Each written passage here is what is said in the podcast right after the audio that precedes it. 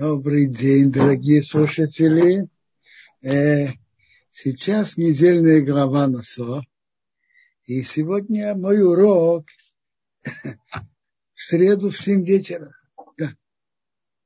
Глава НОСО и все глав Торы наиболее длинная. Всего в ней есть 176 псуким. Самая длинная глава в Торе. И интересно, что самая длинная глава в Тейлиме это, это 119-я, Куфьютет. В ней тоже есть 176 предложений.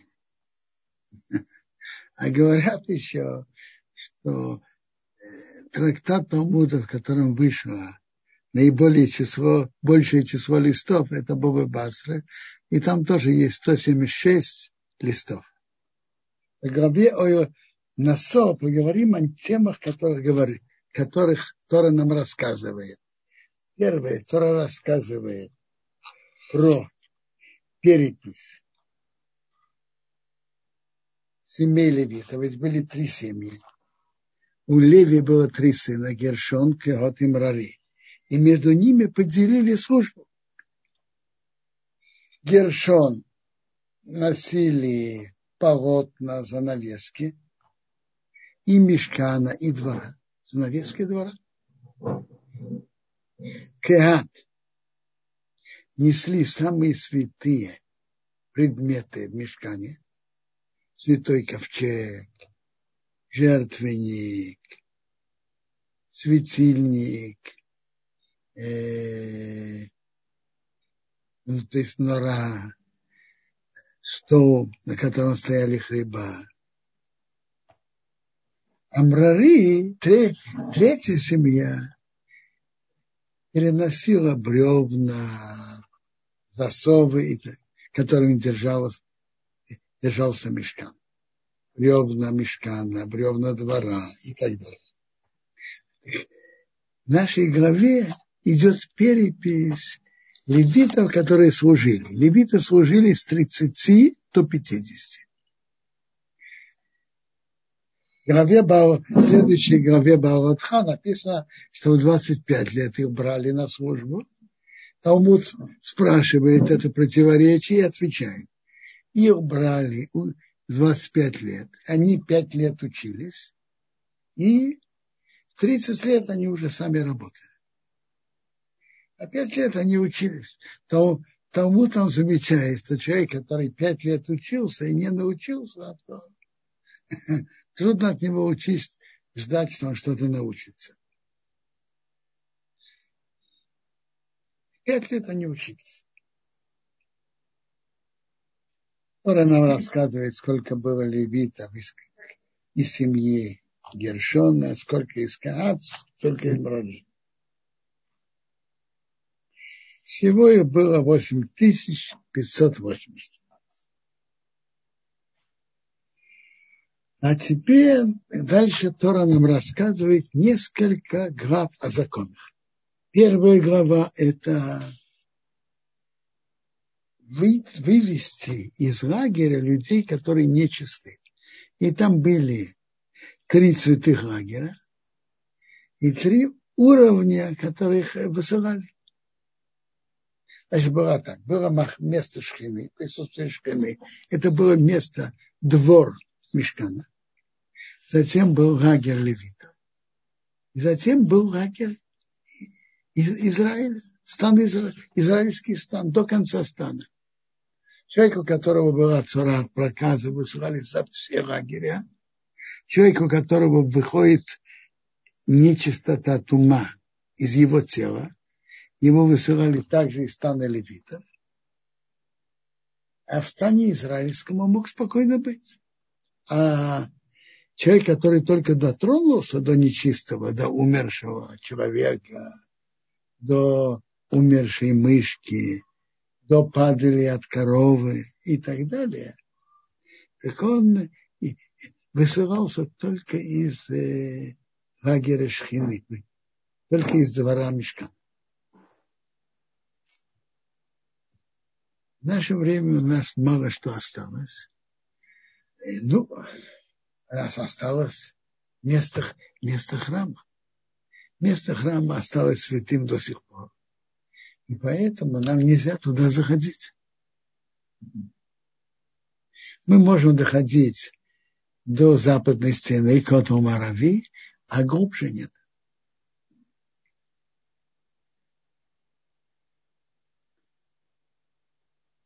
Божьей помощью будет построен храм, мы очистимся, и на часть храмовой горы мы сможем заходить. Дальше Тора говорит, говорит отрывок о если человек согрешил перед Богом, и он виноват, так он должен сделать чуву. И тут говорится о правилах исправления чува. Чува – это перед Богом. А если он еще сделал э, виноват перед людьми, то он должен перед ними тоже извиниться. Но тут Тора говорит о, о конкретном случае. Кто-то другого ограбил, отрицал и поклялся ложно. Так он, э, и когда он делает чува, так он должен ему вер, вернуть ту сумму, которую он его ограбил, и прибавить еще пятую часть. На нашем языке это четверть. То есть, если он ограбил на тысячу, он должен прибавить еще 250. И принести жертву барана на э, прощение его вины. Но пока здесь написано, если человек согрешил в чем-то, он должен исповедоваться перед Богом. И отсюда выводит Рамбам на все нарушения человека, что он что-то нарушил, что он должен исповедоваться перед Богом. Чува – это человек сожалеет о прошлом и принимает на будущем так не делать, в будущем. А, но есть еще митва, чтобы он сказал это перед Богом. Я сожалею о том, что я делал тот, ел не кошерное. Я принимаю на себя в будущем есть только кошерную еду. Я прошу у тебя Бог прощения.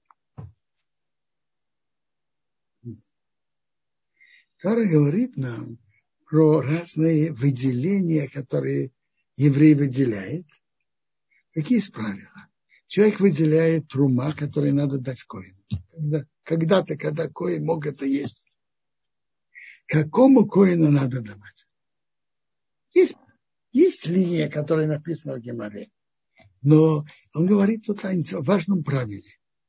Хозяин, тот, кто бы отделил, имеет право давать какому коину он захочет. Он, это его для того, чтобы решить, кому дать, это его.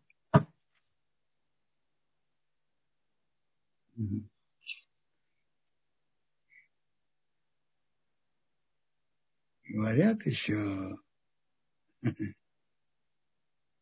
что остается у человека от его добра, от его имущества, от его действий, что? Написано тут, человек его ищет скодоша ее святыни будет его. То есть то, что он давал на цдаку, это его. Это у него никто забрать не может.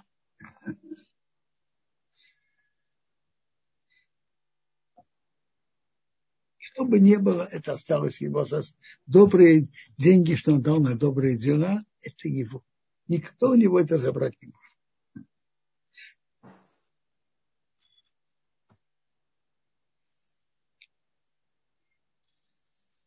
Дальше идут две интересные главы Торы.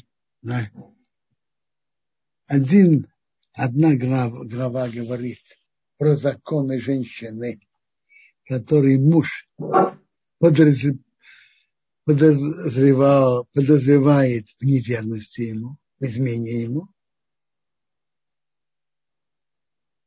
И глава про человека, который принимает на себя обед быть назиром. Давайте прежде всего поясним, о чем идет речь. Это первая глава. Муж подозревает жену неверно.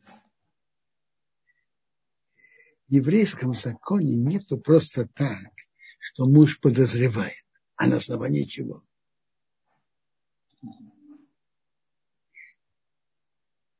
Закон говорит так, что если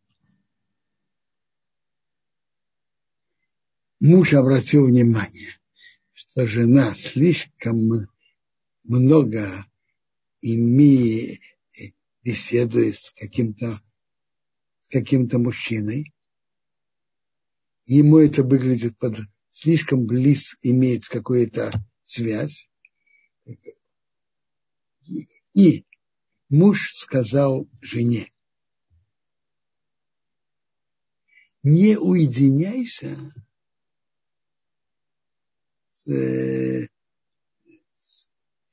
с этим Мишей. Он ей так сказал. Может быть, надо при свидетеля.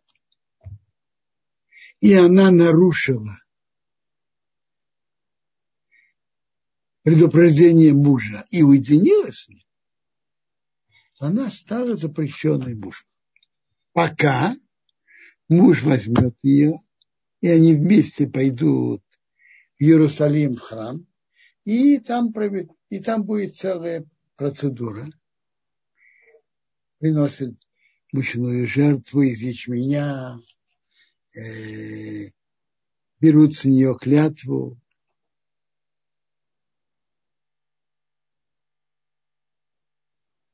берут с нее клятву и дают ей, э, э, пишут на пергаменте эту главу и стирают ее воду и дают ей пить эту воду. И это единственная заповедь в Торе, которая связана с чудом, как замечает Рамбан. Единственная глава.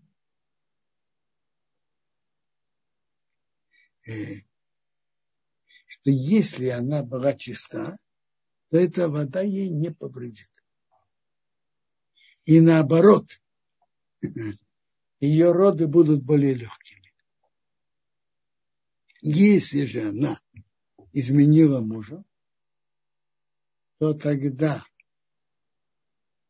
она, э, живот начинает набухать,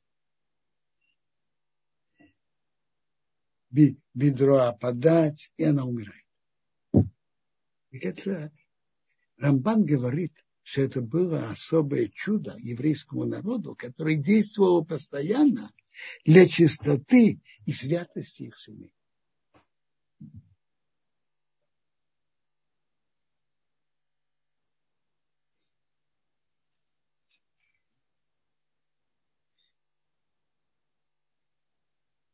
Э, интересно, почему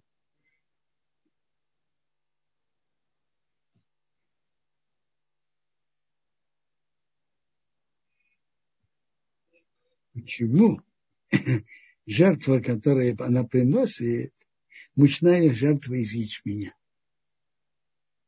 Как интересно. Талмуд, Талмуд на это говорит так. То, что она вела себя так нескромно и вызвала подозрение мужа, она вела себя по-скотски.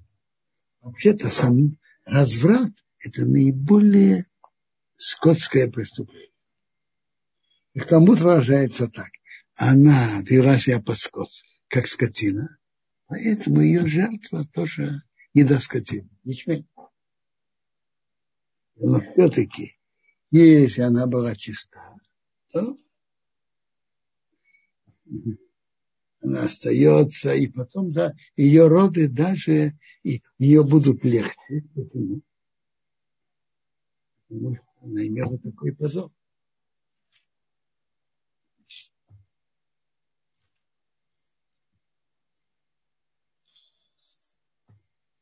И это действовало во время первого храма, во время второго храма.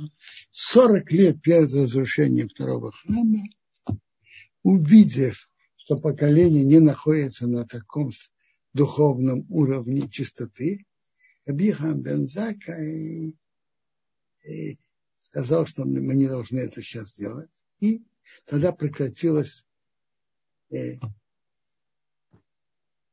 это действие. Интересно, Талмуд говорит, чтобы муж не говорил своей жене, не уединяйся с, с таким-то, потому что есть, если жена его не послушает, и она уединится, то она уже станет навеки ему запрещенной. Рассказывает про одного из больших людей Торы, Рабиса Залмы Мелцера. Он как-то, он ушел в Ешиву, должен был прийти мастер. Он ей сказал, послушай, не уединяйся, оставь дверь открытой. Он вернулся домой, он испугался, что может быть его выражение слышится, как, э, что он говорит ей не уединяйся. Так он ей сказал, послушай, я тебе не сказал, что я тебя ревную и запрещаю тебе уединяться, и потому что я тебя подозреваю. Нет. Просто в Торе есть закон запретом э, женщине уединяться с мужчиной. Оставаться наедине в закрытой комнате. Закрытой на ключик. Я тебе говорю, придет мастер. Э, ты должна делать по закону Торы, не, не оставаться в уединении. Но я тебя совсем не, не подозреваю. Так рассказывает. Он вернулся домой, аннулировал то, что сказал, и но сказал, просто есть закон Торы, я тебе говорю.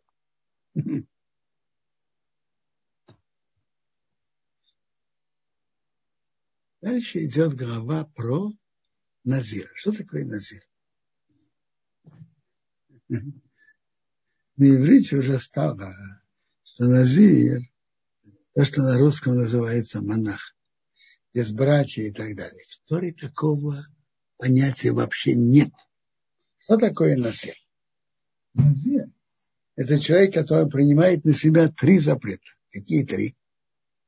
Во-первых, запрет пить вино и, соответственно, есть виноград и изюм, и все, что выходит из винограда. И запрет стричь, стричься, и запрет дотрагиваться до умершего или быть под, под одной крышей с умершим. Это три запрета Назира. В чем был смысл Назира? В наше время никто такого не делает, и нельзя этого делать. Почему? Потому что, во-первых, мы не чисты. Назир, чтобы он принял на себя Назиру, должен быть чистым. А мы все когда-то дотрагивались до умерших. Это раз. Во-вторых, Назиру человек брал на короткое время. Какое-то время. 30 дней, 40 дней, 50 дней. Затем он при, приходил в храм приносил жертвы, торжественно стригся, и с него сходил обед на землю. В наше время нету храма. Выходит, если кто-то по ошибке взял на себя такой обед, так он э, остается назиром навеки, а это очень плохо. И кроме того, ничего положительного не делает, потому что он же не чист. Назир, чтобы быть назиром, должен быть чистым значит чистым, я имею в виду, не дотрагивался до умершего. А мы сейчас этого выполнять не можем. Когда-то, когда человек принимал на себя такой обид, и тоже приводится в Талмуде, что обычно не стоит брать на себя обеты. Бывает исключение, кто-то затягивается в нехорошую компанию пьянство, нехорошая компания, женщины и так далее, так э, человек знает, что если он принят на себя обед быть, стать назиром, и он его, это его оградит, и какое-то время он не будет пить вина, не будет стричься. Когда человек стрижется, это тоже выглядит более красивым и привлекательным. И Потом он уже привыкнет к этому, ему будет уже легче и проще держать себя в рамках. Какое-то время он себя ограждает полностью, а затем он будет в рамках. Это, это смысл и содержание обета Назариста. Но э, есть три запрета. Вино и виноград. Запрет на вино и виноград. Запрет, запрет стричься. И запрет дотрагиваться до умершего или быть под одной крышей с умершим.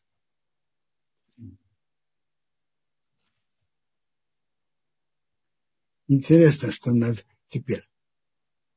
Как это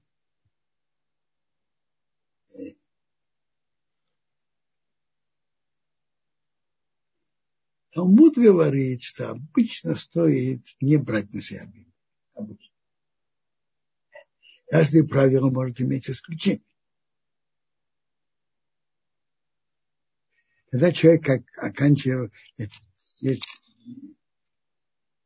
там написано про него, что у него есть ковал вейши. Корона Бога на его голове. Так интересно, пишет об этом Ибн Эзра.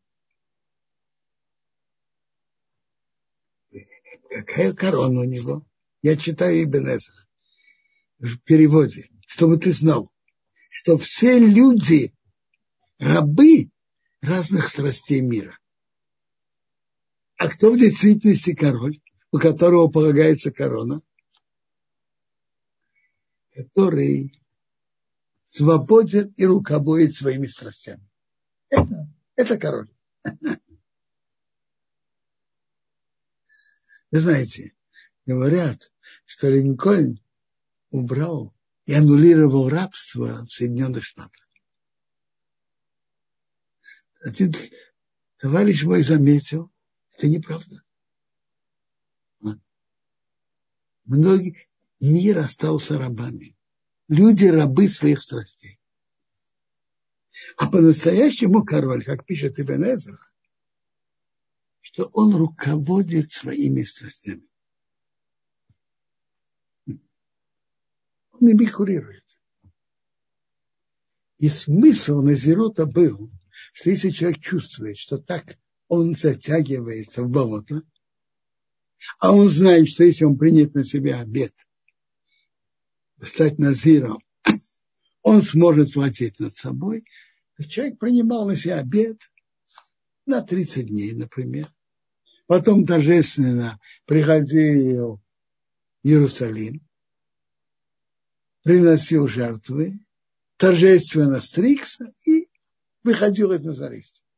Я уже сказал, что сейчас нельзя, не надо и нельзя быть, стать назиром по многим, по нескольким причинам.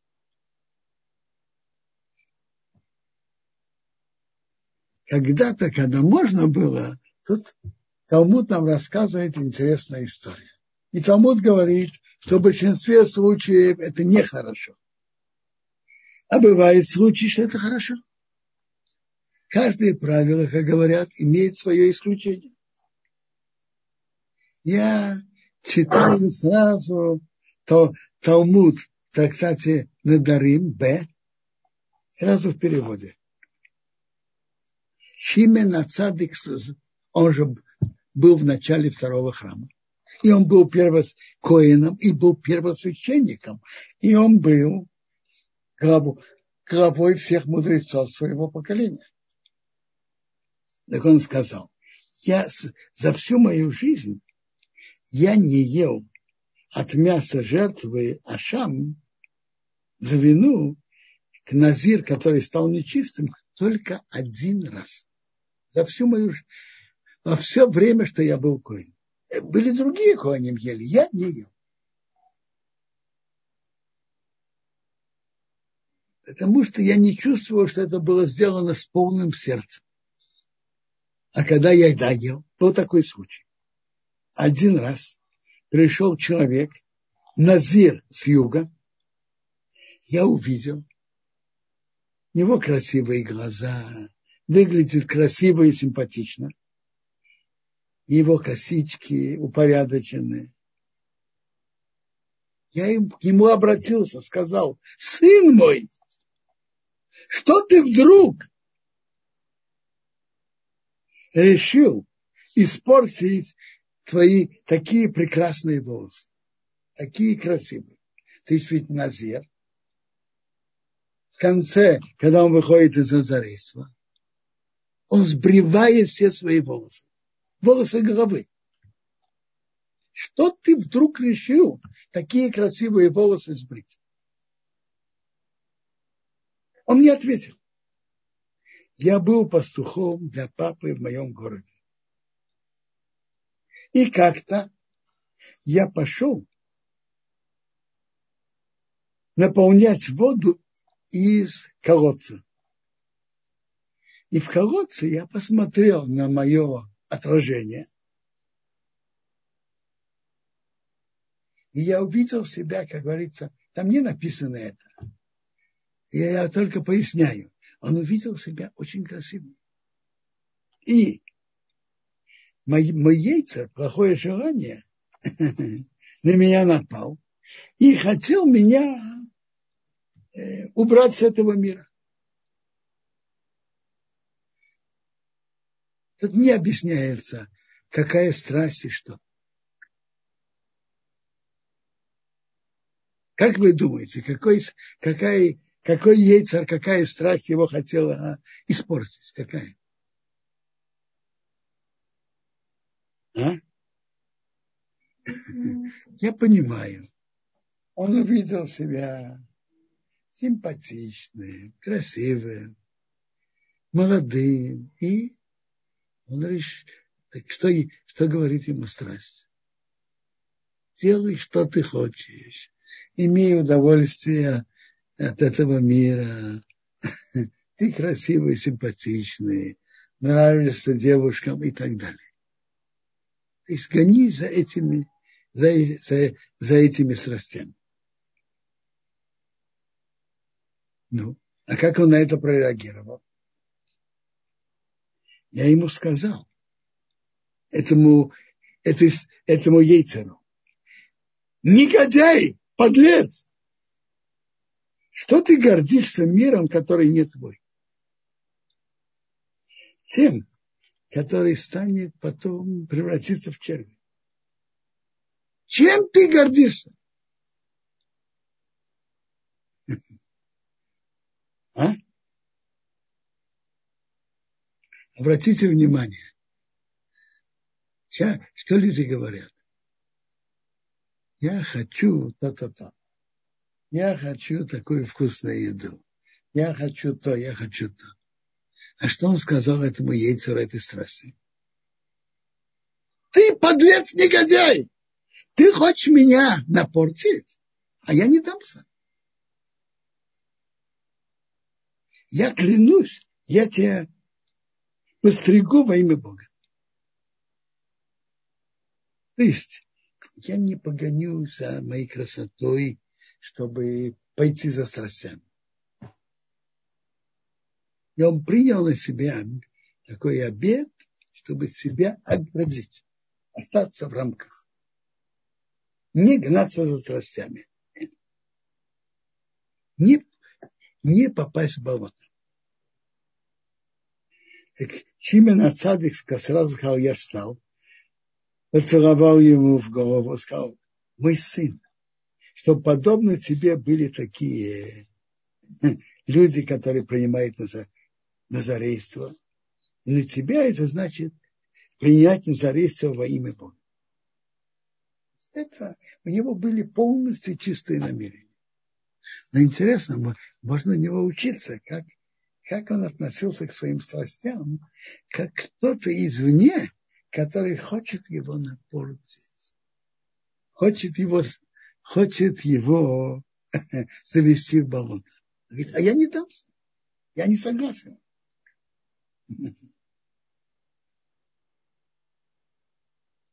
Интересно.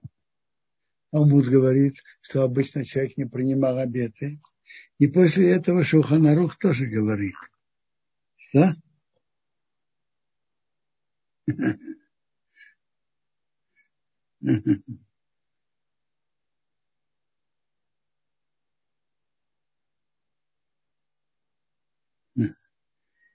Шуханор говорит, что человек даже на мецву не принимал на себя обид.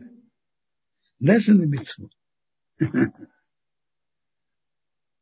А если даже говорят, просят, говорят про сдаку, я просто цитирую Шуханарух, говорят про сдаку, и если он скажет какую-то сумму, это может воздействовать на других тоже. Так пусть говорит, блин, надо, без обеда я готов дать такую-то сумму. Шуханар говорит так, у тебя есть деньги, давай, а нет, молчи. Говорит, если надо, только надо сказать, блин, без обеда. Я готов дать, блин, без обеда такой-то сумму. Э, тут был вопрос на экране, почему человек не может быть, не, не может быть э, чистым в наше время. Чистым от умершего человек в наше время реально не может быть. Во-первых, есть мецва быть на похоронах близких родственников. И кроме того, в наше время любой, который, любой человек, который был на кладбище, становится, становится нечистым. И пока до него не брызнут от пепла красной коровы, он чистым не становится. И не только на кладбище в Израиле, человек, который провел какое-то время в больнице, и там кто-то умер, тоже становится нечистым. Практически быть нечистым от умершего нет. Если у кого-то ушли близкие родственники, и он был с ними под одной крышей, он стал нечистым.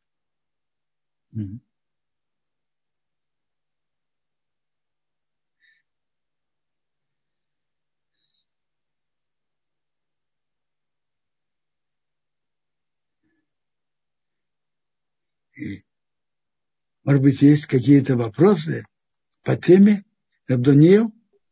И потом я перейду к дальнейшей теме. Бенсион, э, спасибо. Тут есть вопрос, я вижу, э, поднял Агува. Э, да, нет, да.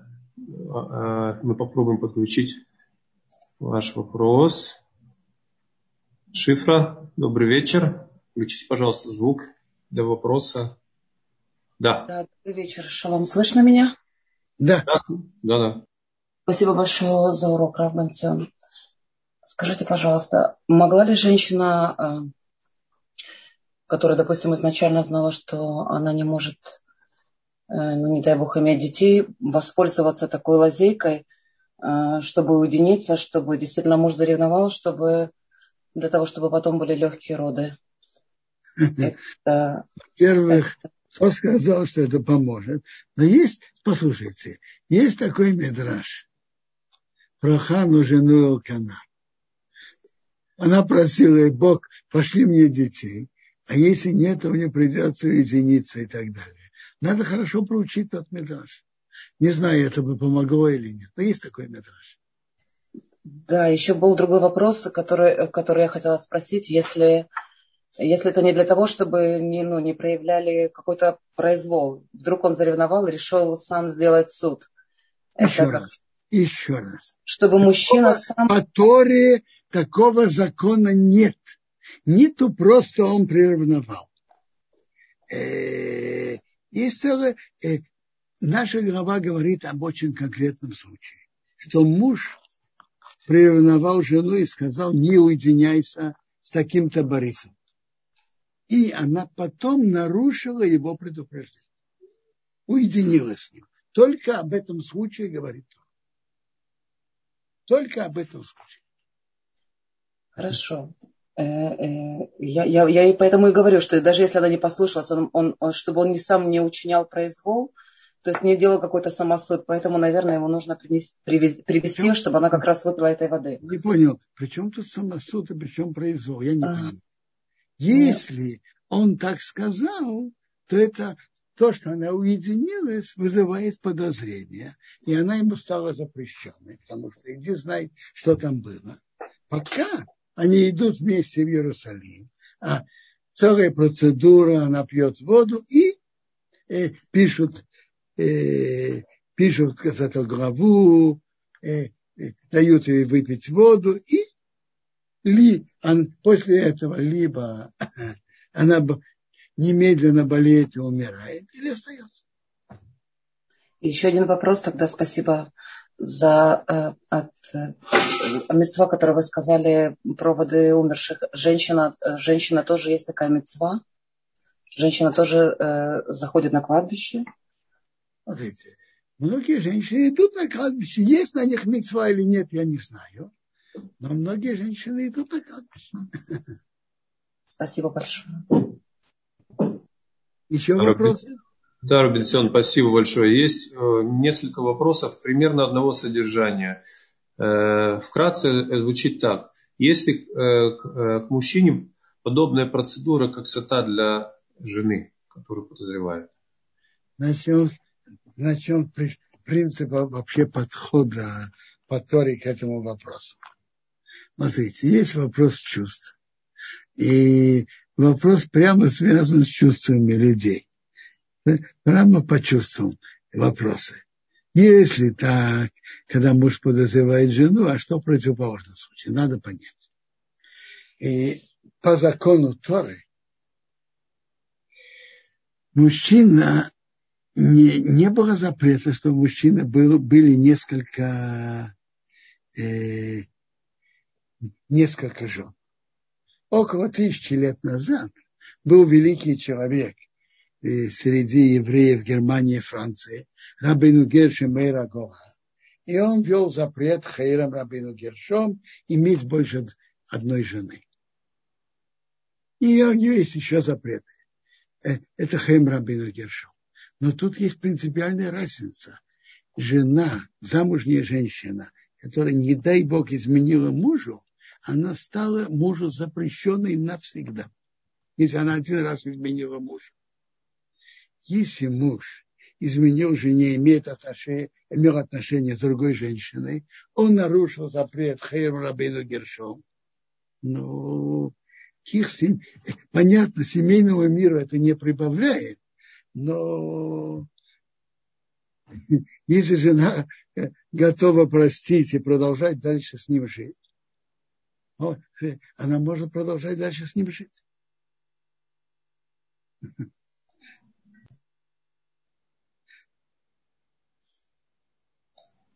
Э, Робинсон. Еще вопросы. Да-да.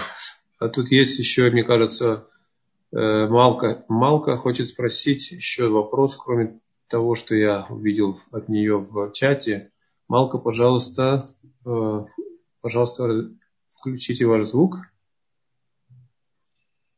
Малка? Ну, если не получается, тогда мы еще вернемся к вопросам ближе к концу урока. Робинсон пока продолжим. Продолжаем дальше. Нет, надо понять, что и естественно Бог так создал мир. Э, э, Бог так создал мир. Есть разница между, между обязанностью и ответственностью жены в чистоте отношений перед мужем и то есть, если я уже сказал, что если жена один раз изменила мужу, она стала ему запрещенной навсегда. И это строжайший запрет еще тысяч. Это полагается за это смертные казни и так далее. Муж имеет свои нарушения, но это, если он имел отношение к другой женщине, но это совсем другой, другого уровня запрета это не, неприятно, и это не, э, он не имеет на это права, но это совсем другое. Продолжаем дальше. В нашей главе есть про браху, который, который говорит, чтобы коаним давали. И эта браха написана в Торе.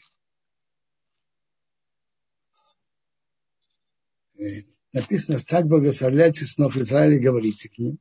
Это его Рехо Ашем Ишмерехо. Говорил, благословил тебя, охранял. Йой Ашем Понов Рехо. Бог светил, свое лицо к тебе и дал тебе симпатию. И потом Иса Ашем Поновый Леха обратил свое лицо к тебе в ясном хошел и дал тебе мир. Дал тебе мир. Брахат Коаним. Брахат Коаним.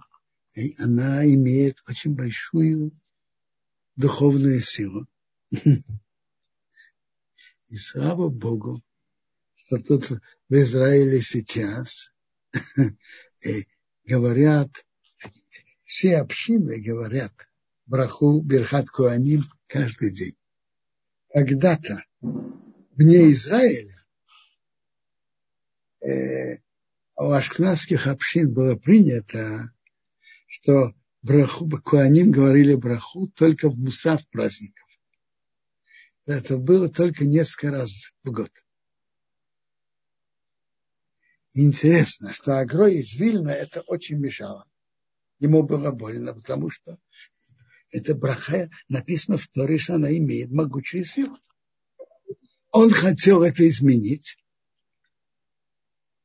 но когда он хотел это изменить, у него не получалось. Один раз он принял решение, что на завтра, чтобы в Вильне, там, где он молится, чтобы так вели себя. И как раз перед тем, как он это осуществил, его, э, его посадили, Агро из Вильна посадили в тюрьму. Прямо перед, после решения об этом и перед тем, как он это осуществил.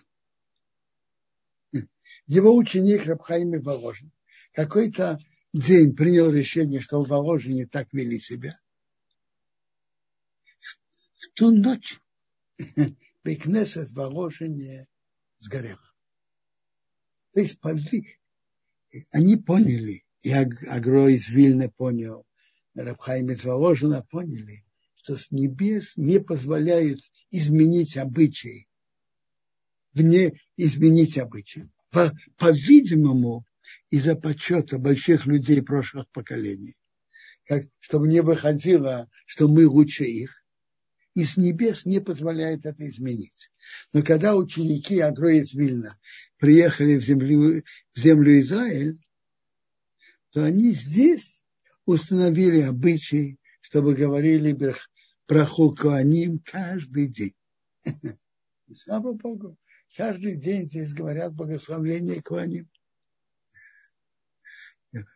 Приводится, что если у человека какие-то проблемы, и очень хорошо слышать Берхат Куаним. Это, это браха, которая имеет большую силу.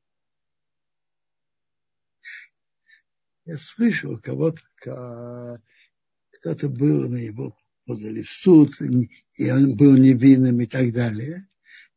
Хайм Каневский посоветовал ему, чтобы он больше слушал Берхат Куаним. Это, это большая, могучая браха. Это то, что у нас осталось от службы Коаним в наше время. Храма у нас пока нет. Вот это браха, который Коаним дают, это остаток, что у нас остался.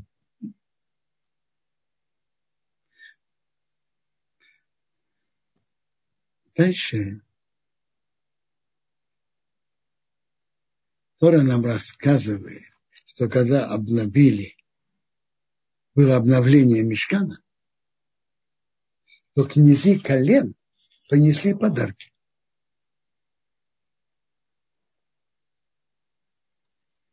Так они принесли подарки э, телеги, телеги с быками, и они принесли перед мешканом. Моше ждал, что Бог скажет. Бог сказал, возьми, передай их для службы в мешкане. И дай, дай их левитам по их работе. И он дал их левитам. Гершону он дал две телеги и четыре быка. А Мрари дал четыре телеги и восемь быков. Потому что Мрари несли более тяжелые, более тяжелые вещи. Они несли бревна. А, а семья Гершон несла только полотна. А семья Каат вообще, он им не дал телег, потому что они должны нести своими руками. Потому что они несли святые предметы мешка. А дальше они принесли специальное приношение, чтобы принесли это в жертву при обновлении мешка. И Бог сказал к Моше, что по одному князю в день принесли их жертвы на обновление мешкана. И дальше идут 12 маленьких отрывок. Каждый день было другое колено. Первый день был Иуда, потом Исохо, потом Звулун. То есть приношение должно было быть соответственно станам еврейского народа, как они были в поездке стан. Были Иуда и Софозвун, затем Ровен Шимен Год, Эфраим Наши Беньомин и Дан Нафтоли Оша.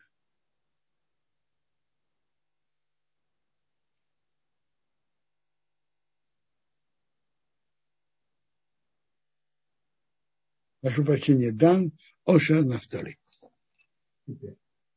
И кто, кто прочитает эти отрывки, то он увидит, что все эти отрывки, они совершенно такие же, совершенно идентичные, кроме названия князя колена и названия колена. А кроме этого, приношения были совершенно такие же поднимается вопрос, почему Тора написала 12 таких же отрывков, которые совершенно такие же. Я видел на это два ответа. Один ответ пишет Рамбан. Надо уважить каждого.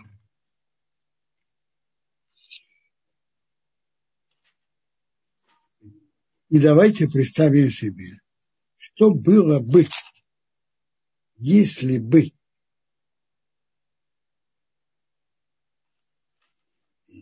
если бы было написано про колен князя Иуды Нахшон бен Аминадаб, что он принес то-то, то-то. Давайте прочитаем, что каждый принес серебряную тарелку, 130 шкалим ее вес. Посуда, которая принимают кровь, мизрак, 70 шкалим. Они наполнены мукой с маслом, на мучное жало, ложку и золото, наполненное воскурением. Потом мы животные на жертву. И теперь, если бы Тора бы написала только про Егуда все это все эти шесть предложений, а затем написала бы. А потом Исаха принес совершенно то же самое. И потом дальше Извулун принес совершенно то, то же самое приношение.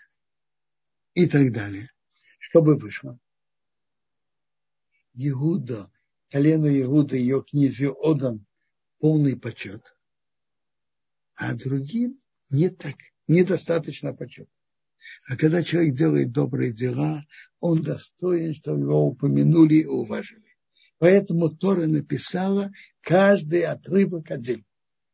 Полностью. Каждое колено и князь колена получили свое, свое, свое уважение. Написано о них отдельное, отдельный отрывок в Торе приношений, которые они принесли. Это первый ответ Рамбана. Каждому полагается свой почет. Второй путь, мне кажется, что Рамбан тоже его приводит, это Мидраш Раба. Мидраш Раба говорит очень интересную и глубокую мысль. Действительно, все 12 глав колен понесли совершенно то же самое. А вот какие были их расчеты, внутренняя причина, почему они это принесли. А? Так Медраж говорит, каждый имел свою, свои мысли, почему он именно это принес. Колено Иуды, князь колена Иуды Нахшон, знал, они знали, что будет с будущим их колен, их колена, и они знали, что из них будут цари. И, соответственно, царя, их царству и царям они принесли эти жертвы. И Медраж подробно это рассказывает как. Колено и Сохар знали, что из них будут, имели предание, что из них выйдут большие знатоки Торы. И, соответственно, Торе они дали, дали эти приношения. То есть приношения были те же самые. Но внутренние, но причины почему были другие. И Медраж подробно это рассказывает. Но может быть сейчас еще вопросы? Теперь, э, Звулун то же самое, они поддерживали Тору и, и так далее. Теперь, если вопросы, пожалуйста. А, Рубенцион, и мы сейчас смотрим во всех наших каналах связи, где есть вопросы. А, в Ютубе нет пока, Facebook тоже пока нет, и остается в Зуме. Пожалуйста, нашим участникам можно сейчас писать, поднимать руку. А, ваши вопросы могут быть озвучены. У нас как раз осталось для этого время. Я вижу, здесь есть у одной слушательницы вопрос. Да, Большева спрашивает здесь в чате. А если муж согласен а, после измены жены ее оставить а, у себя, имеет ли он на это право? Если действительно у них была хупа и кедушин, и просто э, и, и, если у них были хупа и кедушин, и жена один раз изменила мужу с ее согласия, она, э, она запрещена мужу навсегда. Тут нет вопроса, он готов простить или нет.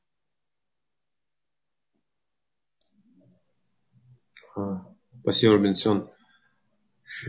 Тут был вопрос довольно оригинальный. Есть правые, есть левые а, а куда относится Тора? Ответить вам. Тора не правая, не левая. Тора говорит свою линию Тора. Не правая, не левая. Она говорит свой подход Тора. Это может быть чем-то похоже на одно из них, а может быть совсем третье. У Тора есть свой подход ко всем вопросам жизни. Это не правое, не левое. А,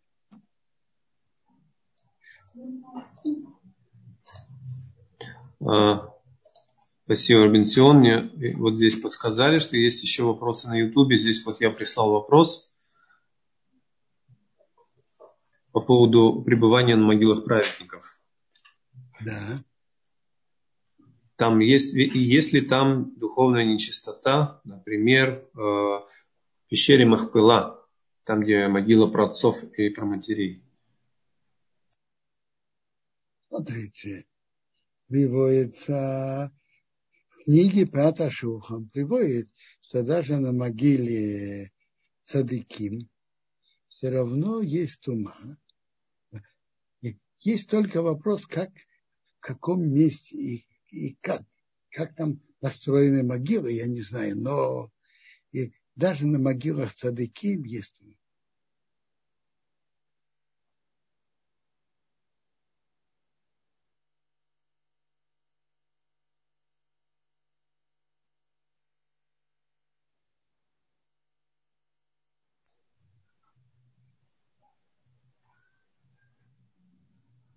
Есть вопрос, э, Робинсон Нуны спрашивает, как Давид вернул свою жену обратно.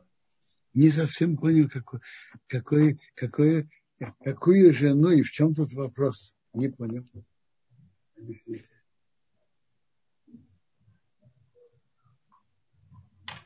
А, имеется в виду, может быть, э, она имеет в виду, э, почему почему царь Давид вернул жену обратно.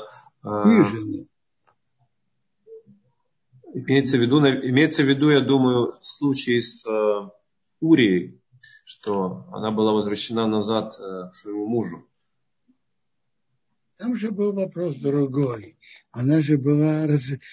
приводится, что э, Урио дал своей жене развод. Это совсем другое. Она не была женой. Она была, был гет, который, который развел ее. Но мне кажется, что говорить за то время, что у нас осталось, не знаю, есть ли время, там, там же было совсем другое. Например, написано также вот про Давида, что когда Авшалом имел отношение с наложницами царя Давида, так написано, что потом царь Давид не имел с ними отношения. Так написано. Там уточняют в вопросе Нуны, что имеется в виду дочь царя Шауля. Я не очень, правда, понимаю, что имеется в виду дочь царя Шауля. И смотрите, об этом Гемора говорит, говорит об этом. Там, там не было, она не была осквернена. Там ничего и не было.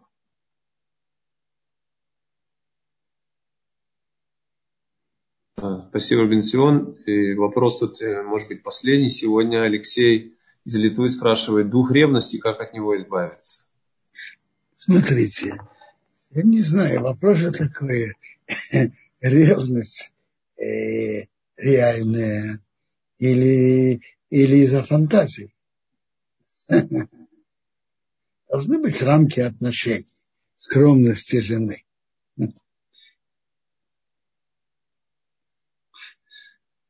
Все должно быть в меру.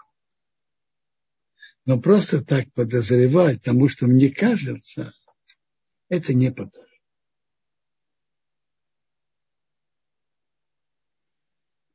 Там э,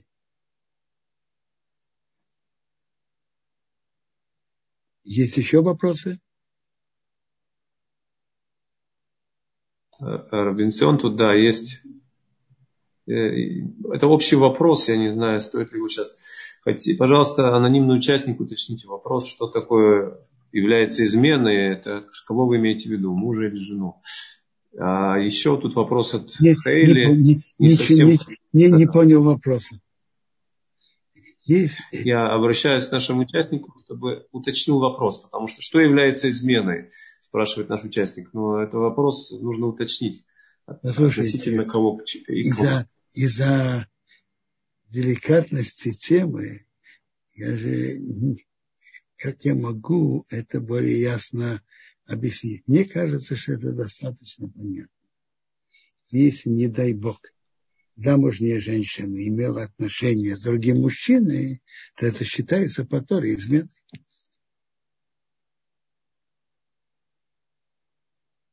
И последний вопрос. Хейли спрашивает, а, как переводится, вы упоминаете слово «зацал», что это значит? Это, э, это начало трех слов. Зихроно, цадик лебраха. Память цадик на браху. Зихроно, цадик лебраха. Начало этих трех слов. Так как одна из глав, отрывков в нашей главе о Назире, человека, который принял на себя обед не пить вино, так Мафтир говорит, э, кусок, отрывок из пророков, которые будут читать в этот шаббат, про Шимшона, которого Бог велел ему стать Назиром, еще и пророк ему сказал еще, когда он, еще до того, как он родился. Его маме пришел пророк и сказал, посланник Бога пришел к его маме.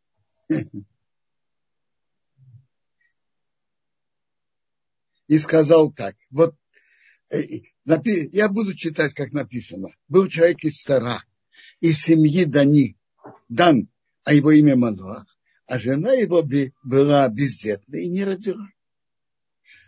Посланник Бога показался к женщине и сказал, вот ты бездетная и не родила, и ты станешь беременной и родишь сына. А вот остерегайся, не пей вино и не еди то, что запрещено Назиру. Ты станешь беременной, родишь сына, и ему нельзя будет стричься, потому что он будет Назиром с рождения. И он поможет евреям от филистимлян. Пришла женщина и сообщила ее мужу. Божественный человек пришел ко мне, а вид его, как ангел Бога, очень страшный. Я не спросил, не спросила, кто он, он не сказал своего имени. Сказал, ты будешь беременна, родишь сына, и не пей вина. Он будет на земле с рождения. Любопытно.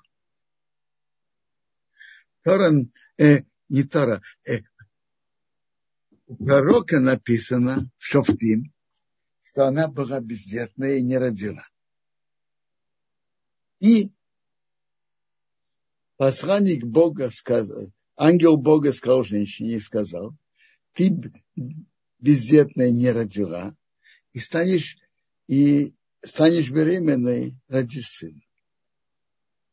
А что она сообщила мужу? Она не сообщила мужу точно все, что ей сказали.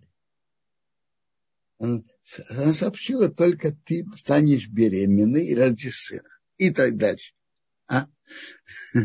Говорят так, что между ей, между мужем и женой там был спор. Почему, почему у них нет детей? Она сказала, это из-за тебя.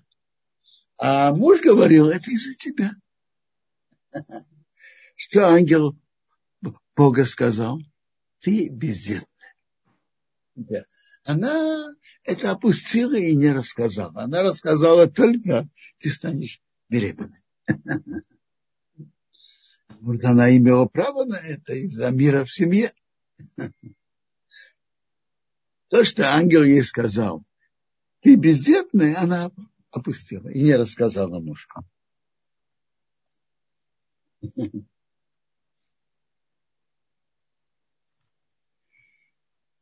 То есть это удивительный случай, который нам рассказывает, что он был, Шимшон был Назиром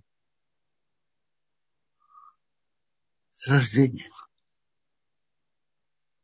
Даже раньше, э, из, э, даже его мама должна была остерегаться и не пить вина.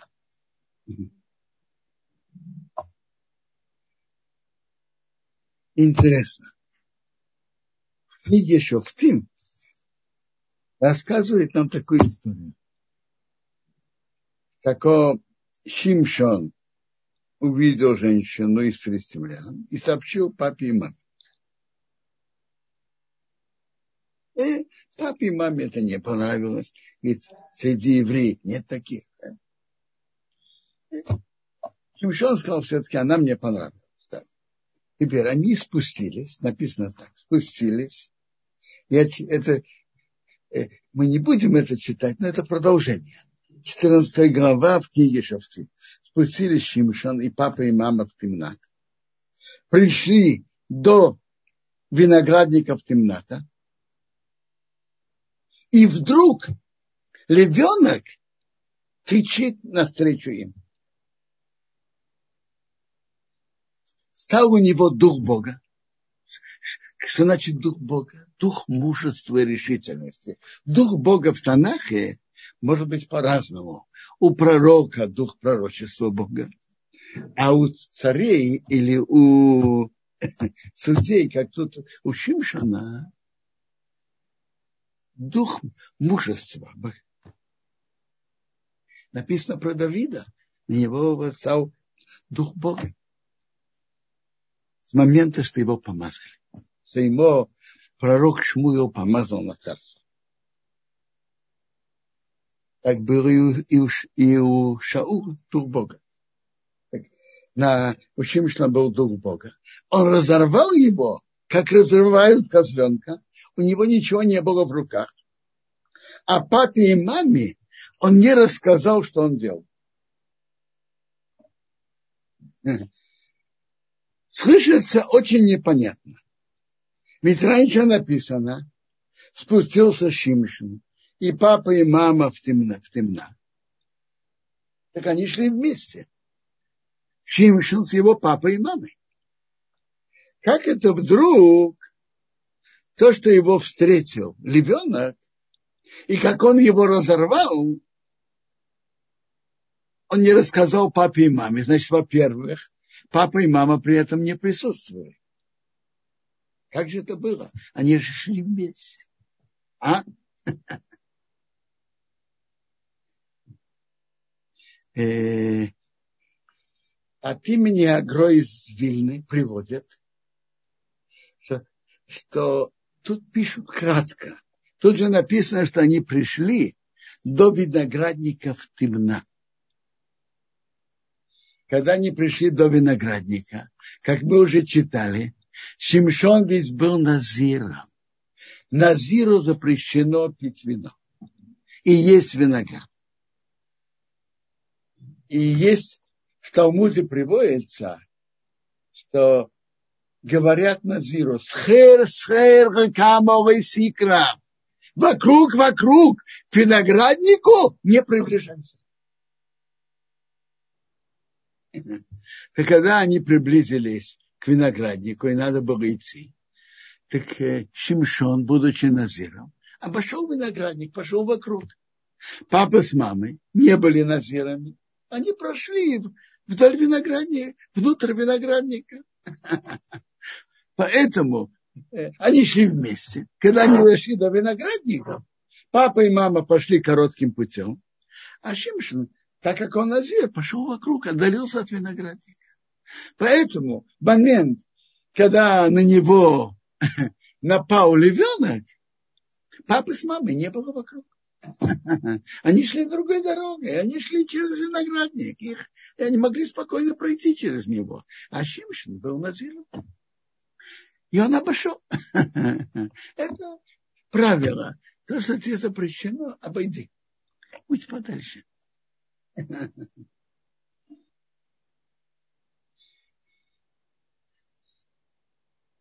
чем смысл запрета Назира? Что это значит? Для чего Тора это установила?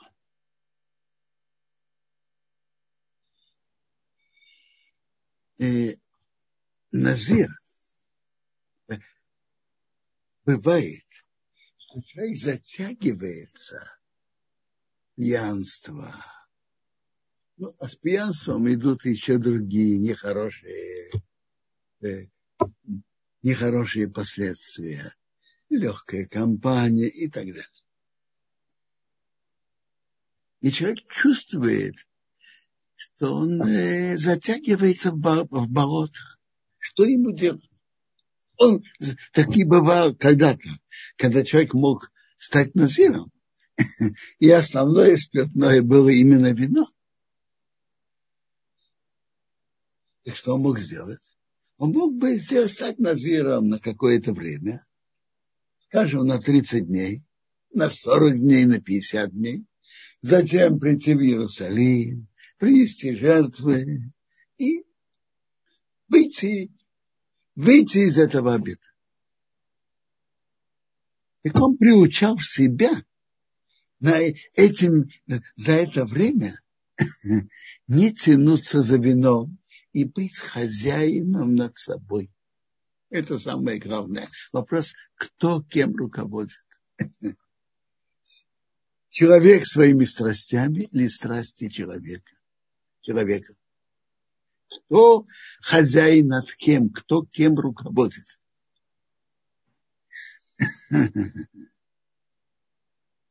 Ну, понятно, что сейчас, когда нет храма, да и мы все нечисты, как мы можем быть, быть назирами? Во-первых, мы нечисты, так э, быть назиром надо быть чистым, потому что назир имеет три запрета. Запрет на виноград и вино. запрет стричься и запрет э, дотрагиваться до умершего. А мы все нечисты. Что мы тут, как, как мы можем быть назирами?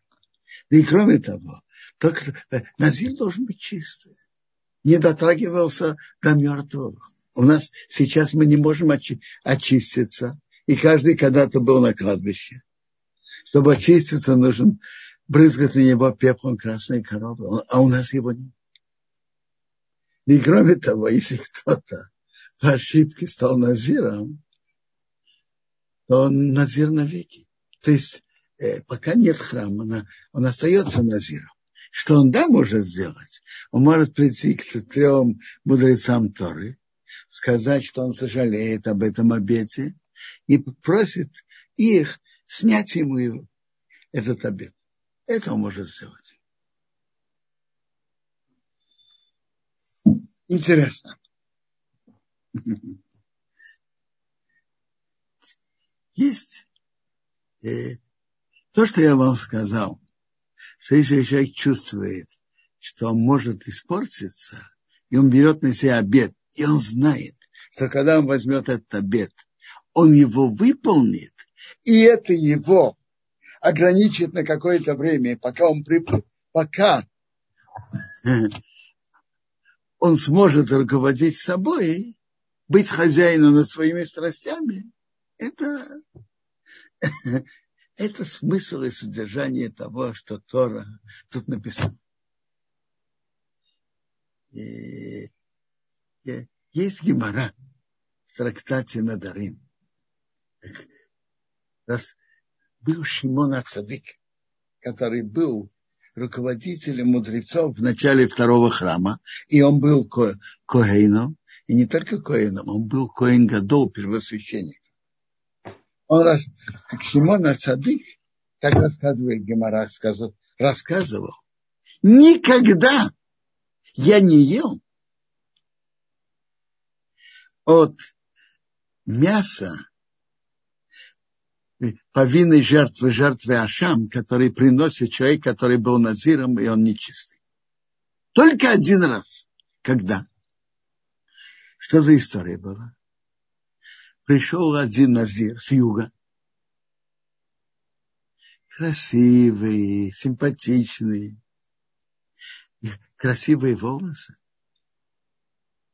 Я ему спросил, его спросил, что ты вдруг пошел портить свои красивые волосы? Для чего? А? Он говорит, я был пастухом для папа меня послал быть пастухом. Я пошел наполнить воду из колодца. Я увидел свое отражение. И мой яйцер на меня напал. Не написано, какой яйцер, какая страсть.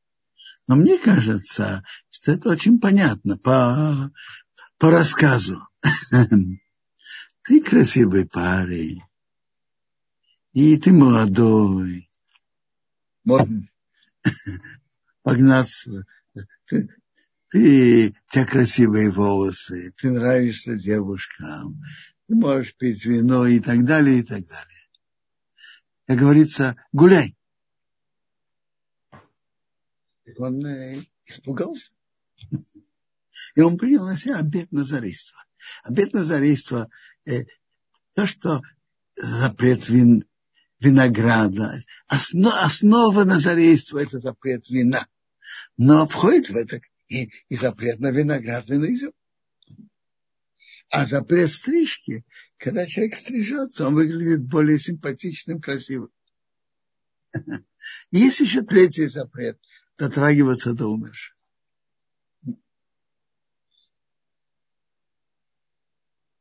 Но это, э, это особый случай. А в общем, принимать на себя обеты не стоит. В большинстве случаев это опасно. Так, это, как говорит нам Талмуд после этого Шухана Рух, Если ты хочешь что-то делать, доброе дело, делай.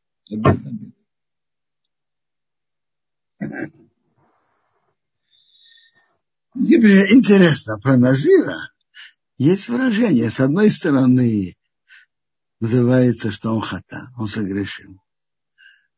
С другой стороны, Тора его называет Кадош, святой. Как, как можно совместить эти два подхода? По-видимому, ей бывают разные случаи.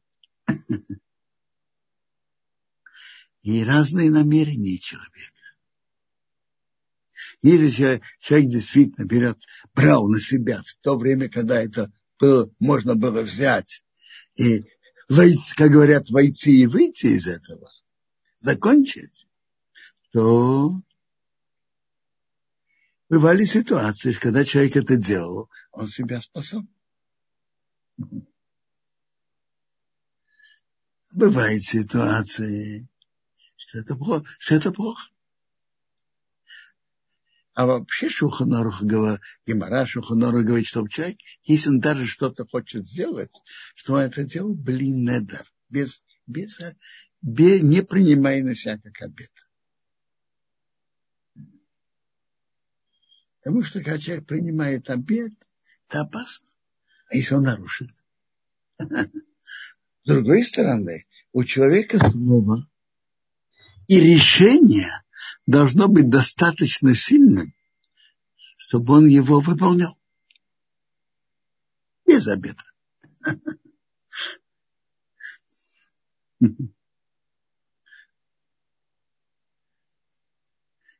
Рас, рассказывает историю про Равина из Поневежа, который основал в Бнейвраке Ишиват Поневеж, построил был большим, большим человеком в Торе. И он э, хотел по-настоящему распространить Тору в еврейском народе. И то, что он построил, он был очень близок к Хофицхайму. То, что он построил, понимаешь, это построил много Торы в Израиле после Второй мировой войны.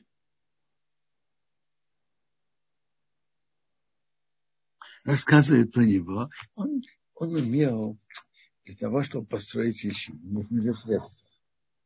Он умел находить связи и приятные, завязать приятные отношения с, люд, с разными людьми, которые могут помочь денежно. Он еще имел ешиву еще в Литве. Рассказывает, что как-то, когда он поехал в Америку. И там был кризис в 29 году, 1929. Он услышал про одного бизнесмена, которого, как говорят, этот кризис не затронул.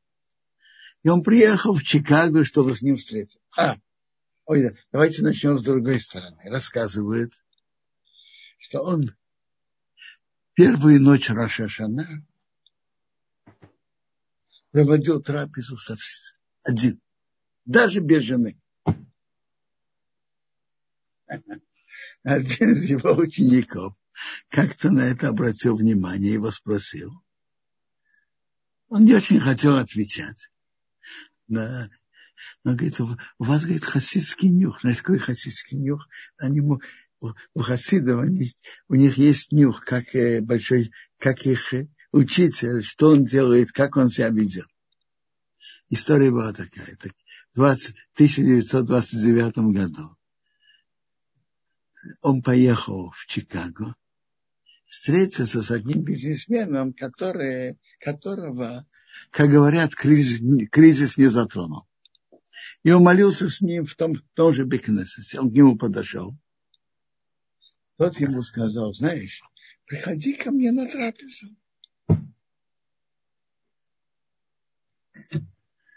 Равин из Поневежа попал в смятение. Он хочет с ним завязать приятные контакты, очень хорошо. А с другой стороны, откуда он знает и как он может знать, на каком уровне кашрут в его доме? Как он может туда прийти? И как он, как он может там прийти и есть? Он не знает. С другой стороны, отказать тоже о, не, не, при, не хорошо. Он хочет с ним завязать приятный контакт. Он ему сказал, послушайте, Роша Шана – это же день суда. И поэтому я в ночь Рошашана и провожу трапезу сам. И с тех пор он так стал себя вести.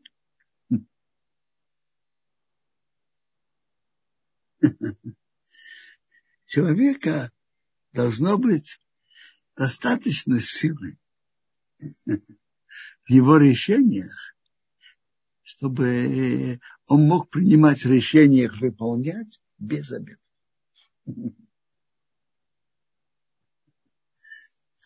Я не сказал, что каждый все, что он сказал, он обязан это выполнять. Я рассказываю вам про больших людей, как, как некоторые из них себя вели.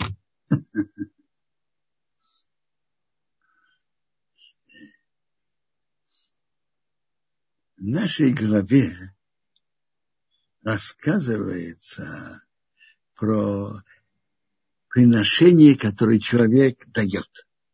Так написано так. Виша скодоша в Человеку святыни, а не его. Иша шаит на раке рее. Человек, который дает коину, у него будет. Так Раша говорит на месте. Э, человека святыни – это его. Это просто самый простой перевод такой. Человек свои выделения, свой массер, он хозяин над ним. Кому давать? Это самый... То есть человек над своим, своей закой имеет больше права решать, на что он хочет дать. Когда передают человеку, который габай зака, тут он обязан решать по честности, кто больше нуждается, кому больше надо дать и так далее. Человек сам тоже должен об этом думать, но он имеет право давать, куда он решает. Э, человек сам, он иначе, чем Габай. Габай Зака должен вести себя по честности, по справедливости и по правилам. Кто больше нуждается, кому надо сейчас дать и так далее.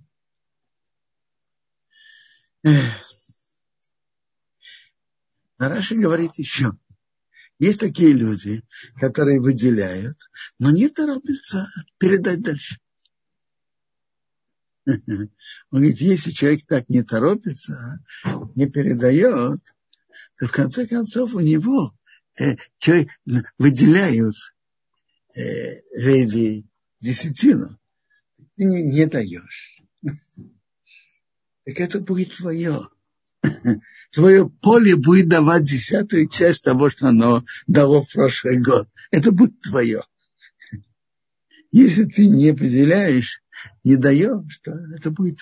Это, у тебя будет десятая часть, как у Леви, которому дают. А тот, который дает коин, у него будет много. Знаете еще, что говорят?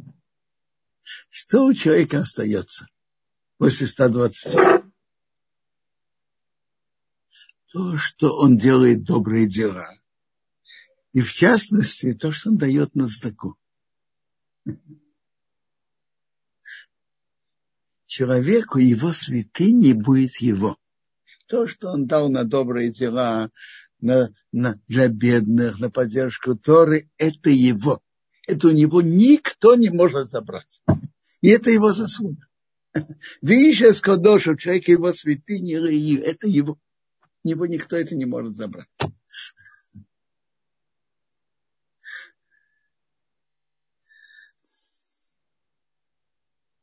Знаете, что самое уверенное, что, что гарантированное, гарантированное, что каждый из нас в конце концов перейдет в иной мир. И что, что у него с ним останется? добрые дела, что он делал, Тора, который он учил, детей, которые он воспитал, и закон, который он давал. Это будет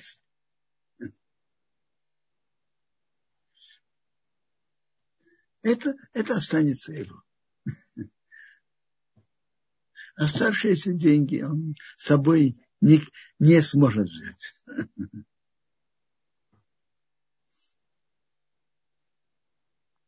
Э,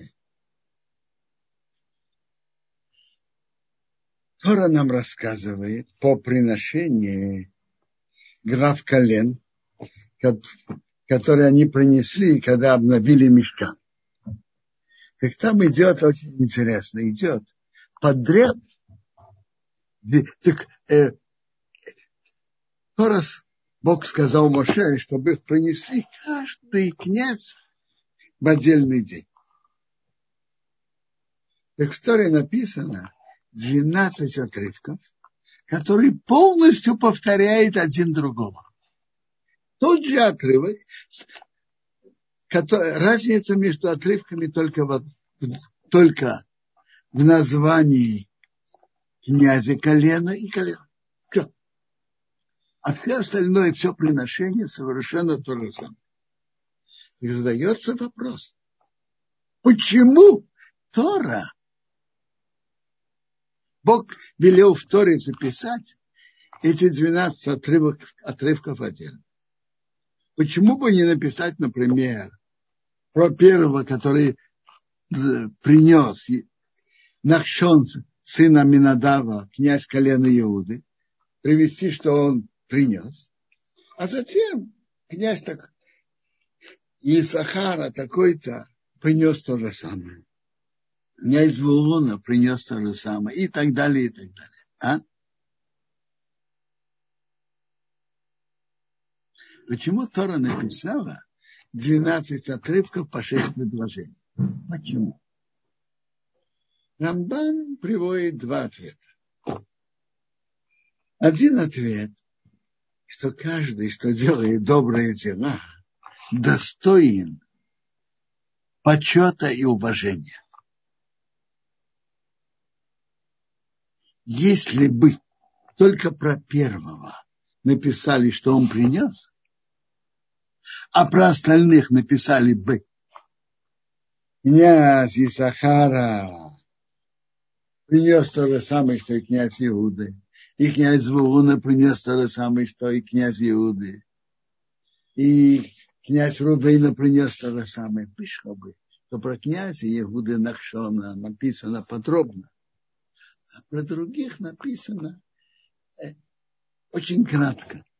Нет достаточного уважения. Каждый, кто делает доброе дело, достоин почета и уважения.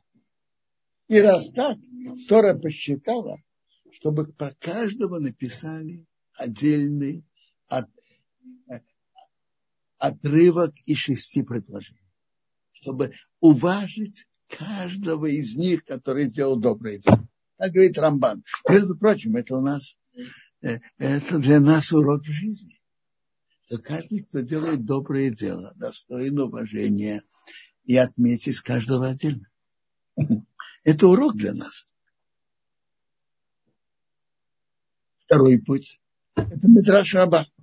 Мидраш говорит так. Давайте я чит, открыл Мидраш. Почему князья колен принесли жертву э, именно в такой форме? Мудрецы говорят так. Хотя их жертва была совершенно равна, но то, что они принесли, они принесли по разным причинам. Каждый принес по своим э, э, замыслам. Нахшон. Тут написано так. Было предание у каждого колена, что с ним будет. Что будет с каждым коленом до прихода Машеха. каждого колена было предание, что с ним произойдет. Так по колено про Нахшона, князя Иуды, он принес соответственно царству. У них было предание, что из Иуда будут цари. У каждого колена было предание, что с ним произойдет дальше в дальнейшем. Теперь, он принес тарелку и посуду для вина. Это соответственно царям дома Давида, которые будут, будут такие цари, которые будут сильно властвовать и на море, и на суше. Например, царь Шломо и царь Мошиах.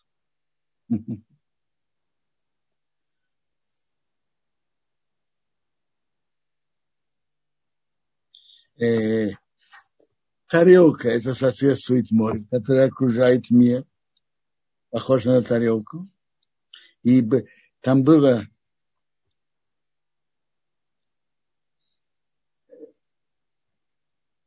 есть 130, потому что там написано, назвал это Ямим.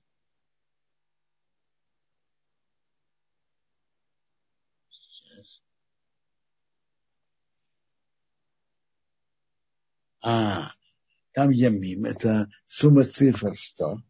А Шломо еще построил а, отдельные внутри храма, построил во, во дворе храма, он построил для окунания Коаним ям. Так это еще сумма. И, а, и в том море было 30 локтей. 30 локтей было вокруг. 100 плюс 30, 130. А посуда, в которой принимали вино, это говорит потому, что это мир, который похож на, на шар, который бросает из рук в руки.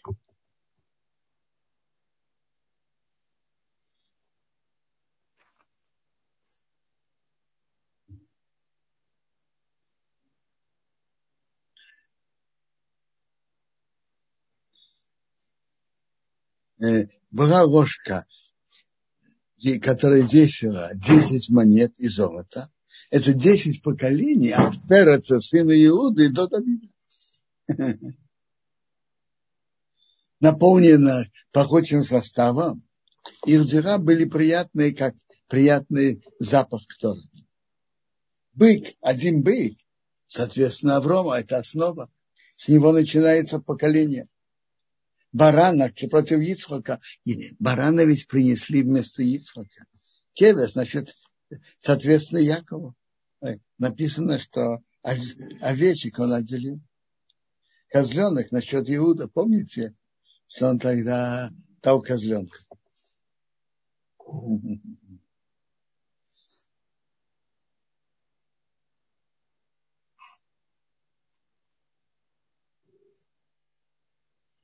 Дальше наш Рамим, это Довид и Шлейми, они начали царство. И Давид, оба построили храм. Давид построил основание, а Шлома построил его. Пять баранов. Илим это бараны от э, года до двух, пять. Оттуда им козлов тоже пять, квасим, баранчики до года 5, 15, было 15 царей от Рахаба до Циткиева. Каждый сын другого были царями. Были из них полностью цадыки, были средние, а были полностью решой. То есть было пять таких, пять таких, пять таких. Соответственно, этого принес Нахшон. Потом второй принес Натанел.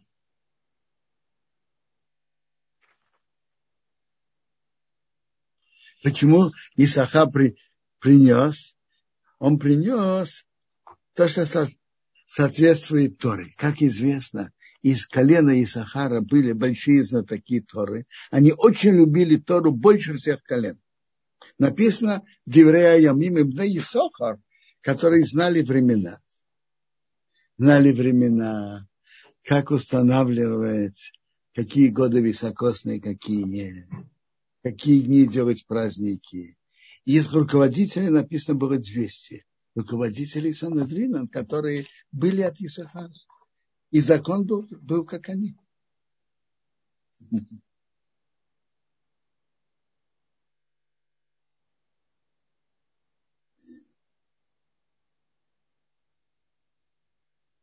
Каарот, тарелки, это напротив Торы, Тора называется хлебом. И про Лехем Апоним написано делать его посуды.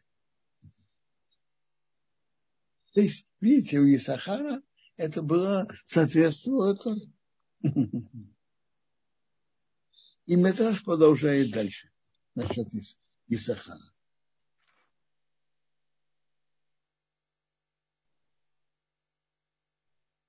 Приводится, что Звулон любил Тору, и он помогал Исахару экономически. Чтобы он не, не должен был напрягаться экономически, что он мог дальше продолжать учить Тору. И они сделали между собой партнерство.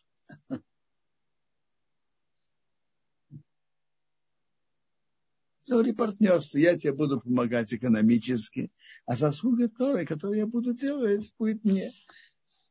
То есть мы поделим и, и материально, и духовно. И, и без Булуна Исоха бы не мог заниматься. И так Метраж продолжает дальше. Про каждое колено.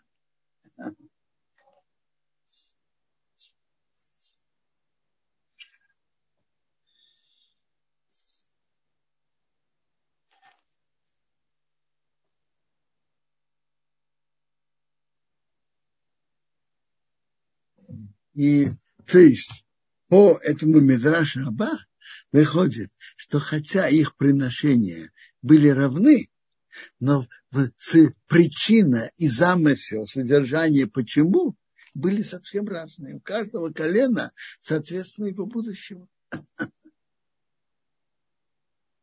У Иуды, соответственно, царству. У Исахара, как мы читали, соответственно, Торе у Звулуна, соответственно, помощи Торе. И так у каждого колена. Вот Медраж продолжает дальше про всех.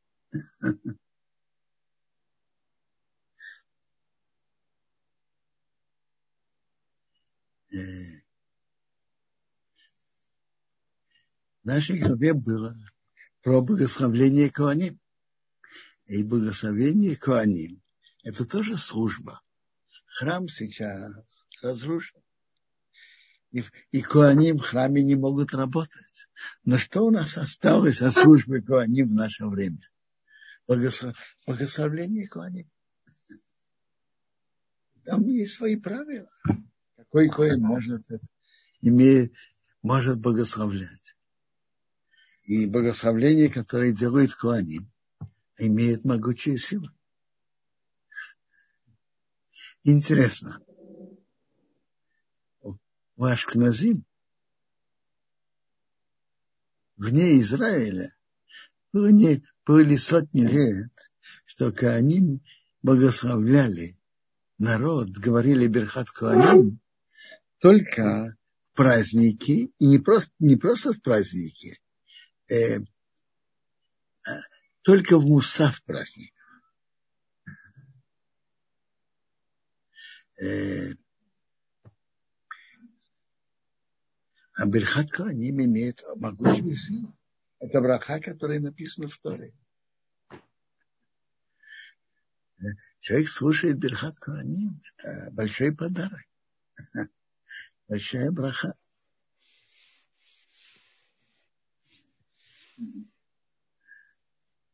Так, э, Акро из Вильны было больно как это, что, что у нас нету такой брахи. И Агро из Вильна хотел изменить обычай и установить, чтобы говорили браху, что Куаним говорили браху каждый день. Большие люди имеют замыслы, но нужно знать, а что, а, а как с небес? Соглашаются или нет? По-видимому, в этот в этом вопросе с ним э, Бог не согласился, чтобы изменить обычаи вне земли Израиля.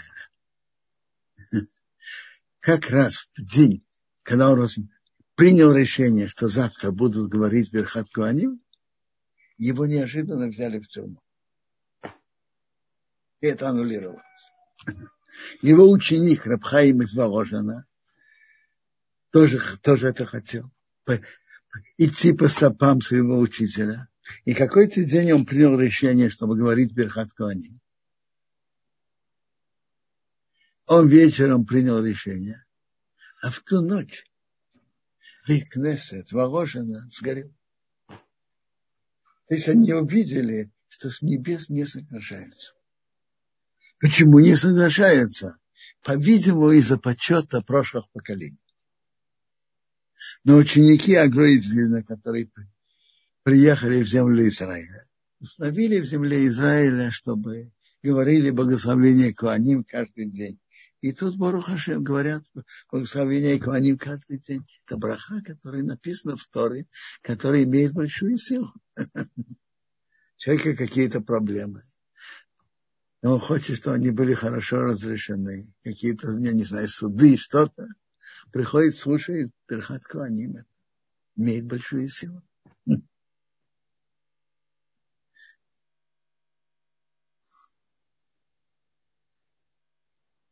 Мы,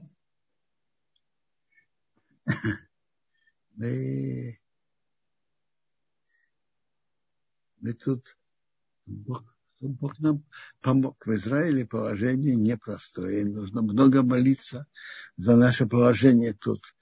Э, ракеты из газа и, и вообще э, погромы, которые делают арабы в смешанных городах. Надо, чтобы помог, чтобы было спокойно. Теперь, если кто-то хочет вопросы, пожалуйста. Бенсион, спасибо большое. Есть вопрос, я вижу здесь у Алексея Литвы. Правильно ли я вам понял из ваших слов, что э, хорошие дела блокируются негативными мыслями?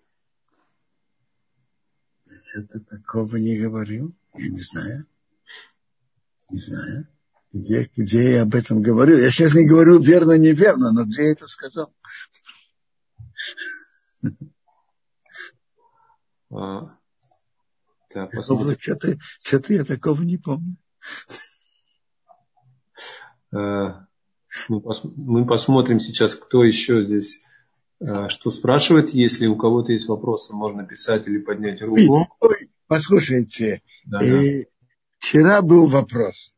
Я вчера же говорил насчет главы про женщину, которую муж подозревает.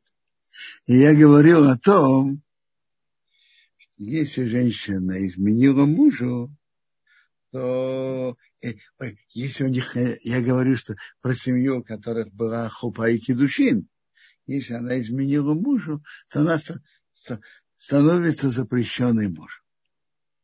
Меня кто-то спросил насчет дочери Шаула. Я там не, не ответил хорошо на месте. Я, а, там же Михал, дочка Шаула, приводится, что ее царь Шаул выдал Давиду. И потом, когда Шаул, царь Шаул хотел казнить Давида, и Давид убежал, приводится, что он отдал ее другому. И приводится дальше, что после смерти царя Шаула Давид просил, чтобы ему э, к наследнику Шаула Ишбошет, чтобы ему вернули его жену Михал. И спросили, какое право было у Давида ее вернуть. Вопрос очень верный. Тут вопрос, э, тут вопрос был, ответ такой. Смотрите. И вопрос, как были посвящения и, и, и кедуши, которые царь Давид с ней сделал. И то, что видится тут, что э, еврейский суд при Шауле, который это обсуждал, посчитал, что эти кидуши не были верными. И по... Нет, без вопрос такой, по какому праву они передали ее другому? По какому праву? Она замужняя женщина. По какому праву? Они не шли нарушать Тору. Они посчитали, что кидушин, посвящение, которое сделал Давид, было неверно, незаконно. Теперь они были правы или нет, это второй вопрос. Но они так посчитали. И поэтому они переда, э, разрешили Шаулу передать ее другому.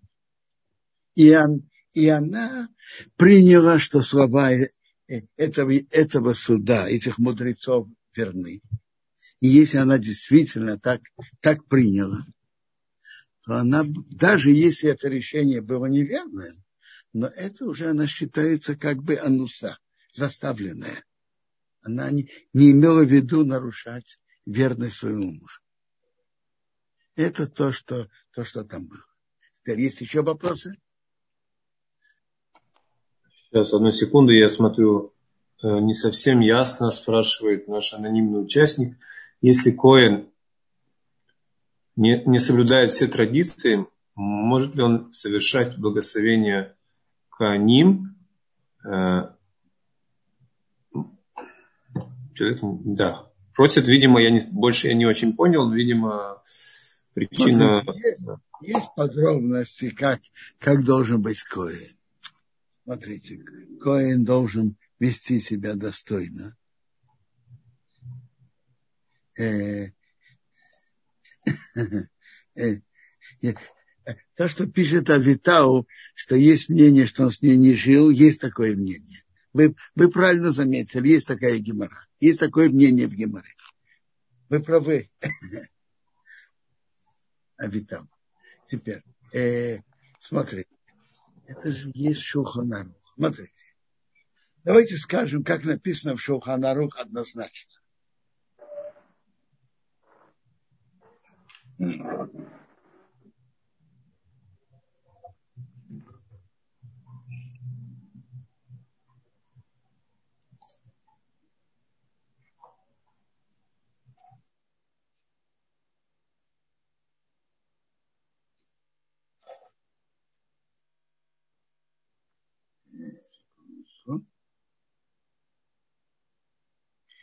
Написано, в некоторых случаях написано, что Коина нельзя, э, чтобы он благословлял.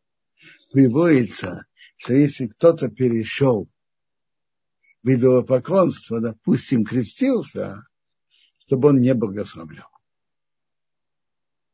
Но приводится вместе с этим, если он сделал чубу, вернулся к еврейству, соблюдает, он может.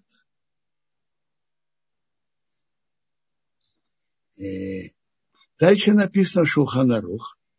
Если не было таких причин, которые упоминаются в предыдущих параграфах, хотя он не очень аккуратно соблюдает заповеди, и люди его критикуют, может да благословлять.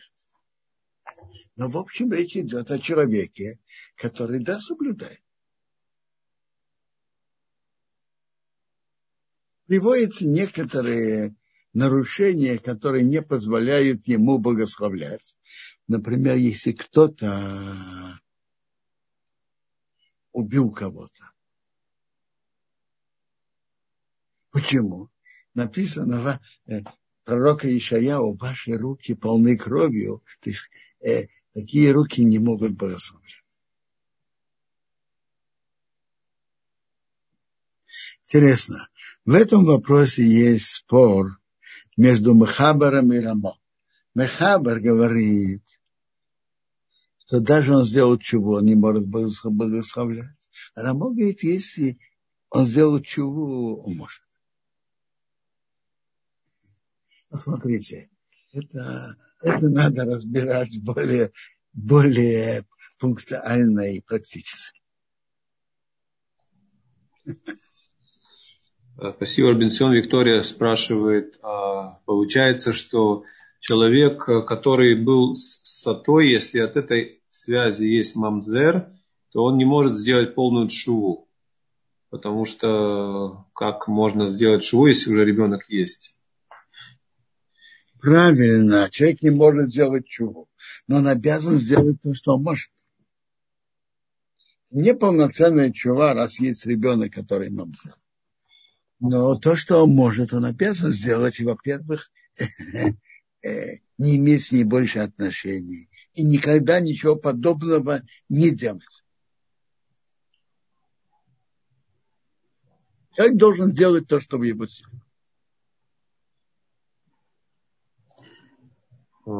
Спасибо, Рубинсон. Есть тут еще, я так вижу, один вопрос. Кто-то хочет задать, подняли руку. А, пожалуйста, тут телефон Galaxy A10, вы поднимали руку. Ну, пока там подключаются, а, смотрим еще вопросы. Пока нет, Робинсон. Ну, а, а, и, и, и, и, еще, еще один вопрос. У меня есть такой вопрос, который э, более практичный. Какие есть ограничения у, у Коина, который э, женился на нееврейке в наше время? В синагоге, в общинной, в общинной э, службе? Не понимаю. Коину же нельзя, нельзя жить с нееврейкой. И еврею тоже нельзя. Но у Коина есть добавочный запрет. Но определенно благословлять он не может. Даже Коин, который взял разведенную, которая, женщину, которая запрещена Коину, он не благословляет. Потому что он нарушает правила Коаним. А не еврейка, это тоже, кроме запрета каждому еврею, это из-за особого запрета для Коаним тоже. Между прочим, на практике то, что принято, что если э, это не еврейка готова принять гиюр и соблюдать заповеди то иногда делает гиюр. Это если еврей э, живет с нееврейкой. Но если Коин живет с нееврейкой, тут это не помогает, потому что даже Коину нельзя жениться на, на, на Гиорет, на то, которое принял еврейство. И он не может говорить Берхат Куаним. Это как штраф. Он не ведет себя как Коин.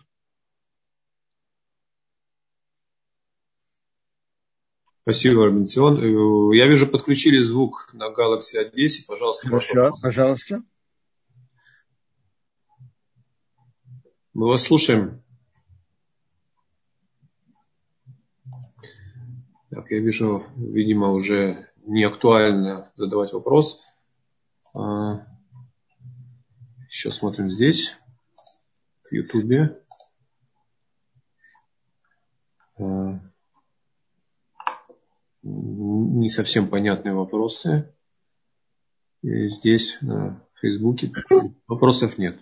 Хорошо. Вопросов нет. Ну, скажу несколько слов про Чимшона, который был мафтер. Э,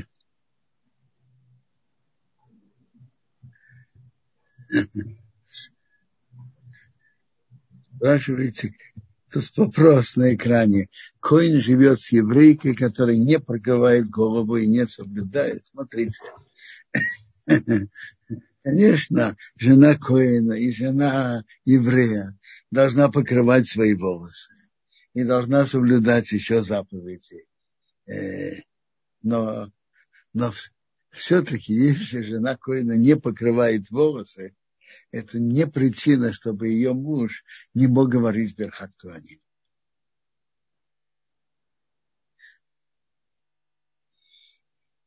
Про Шимшона это интересно. Э, Яков, когда он благословил Дана, он благословил Дан, что он был как змея. Почему как змея? В чем это особенность? Написано, который кусает пятки коня, а всадник падает назад. Это было очень учено в его последнем геройском поступке.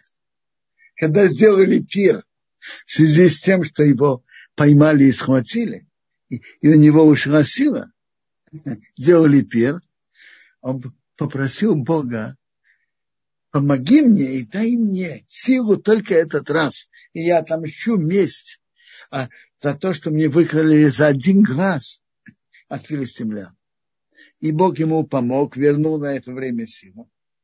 Он ухватил столбы, соединил их, и он сказал, я погибну вместе с филистимлянами. И соединил их, крыша упала, и фили, филист, он погиб, и много филистимлян он погубил, погубил больше филистимлян своей смертью, чем при жизни. И что особенно было? Что особенно было у Шимшона? Что он вел войну просто один. И в этом он, можно его уподобить змее, то, что Яков его благословил. Он воевал полностью один. Когда евреи были подчинены, так приводится, что он делал против филистимлян. И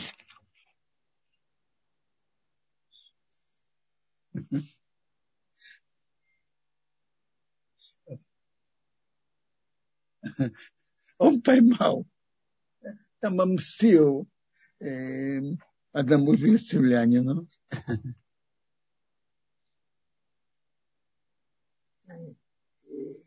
отцу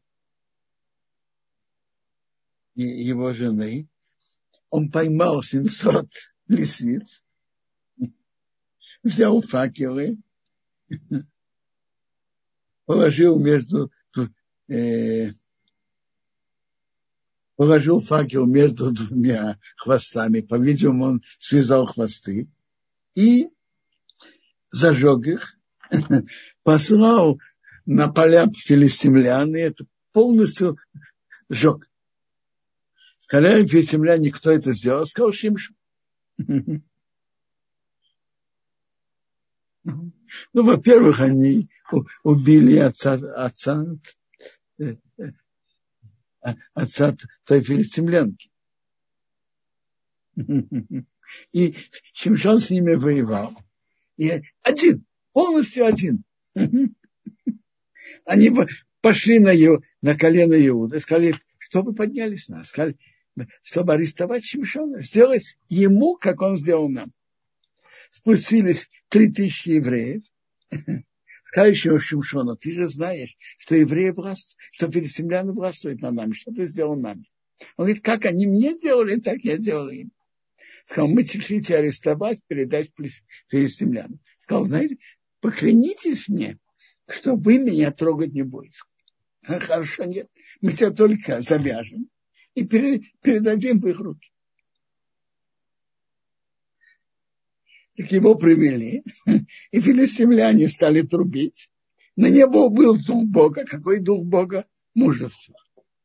Разорвал веревки,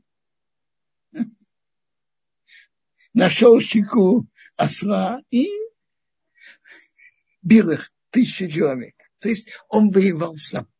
Это, это была его особая форма войны. И в этом Яков его уподобил змее. Он воевал сам. Без армии, без войска. Сам. Тут вопрос на экране. Ведут только за повелительные заповеди? Нет. Конечно, из-за запретительной заповеди, не дай Бог, кто-то нарушал шаббат. Он должен сказать перед Богом, я сожалею, что я нарушал. Я принимаю на себя в будущем соблюдать шаббат, не нарушать. Да? И также на любые запретительные заповеди, повелительные заповеди. Ну, есть еще какие-то вопросы? Робинсон, такой вопрос. Да. Да.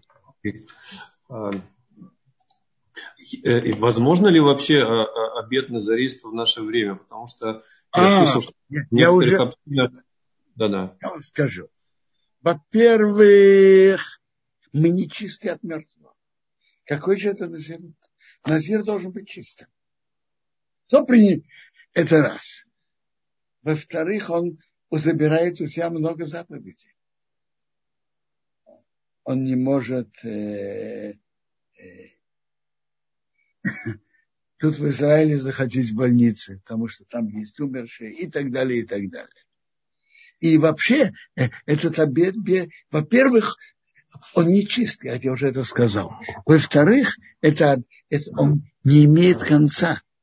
Когда будет построен храм, не очистится, то человек может сделать назарейство 30 дней, потом торжественно принести жертву и выйти из, и выйти из него. А сейчас это невозможно. А положительного ничего не делать. Конечно, конечно, не, конечно не, нельзя делать сейчас обед назарейства.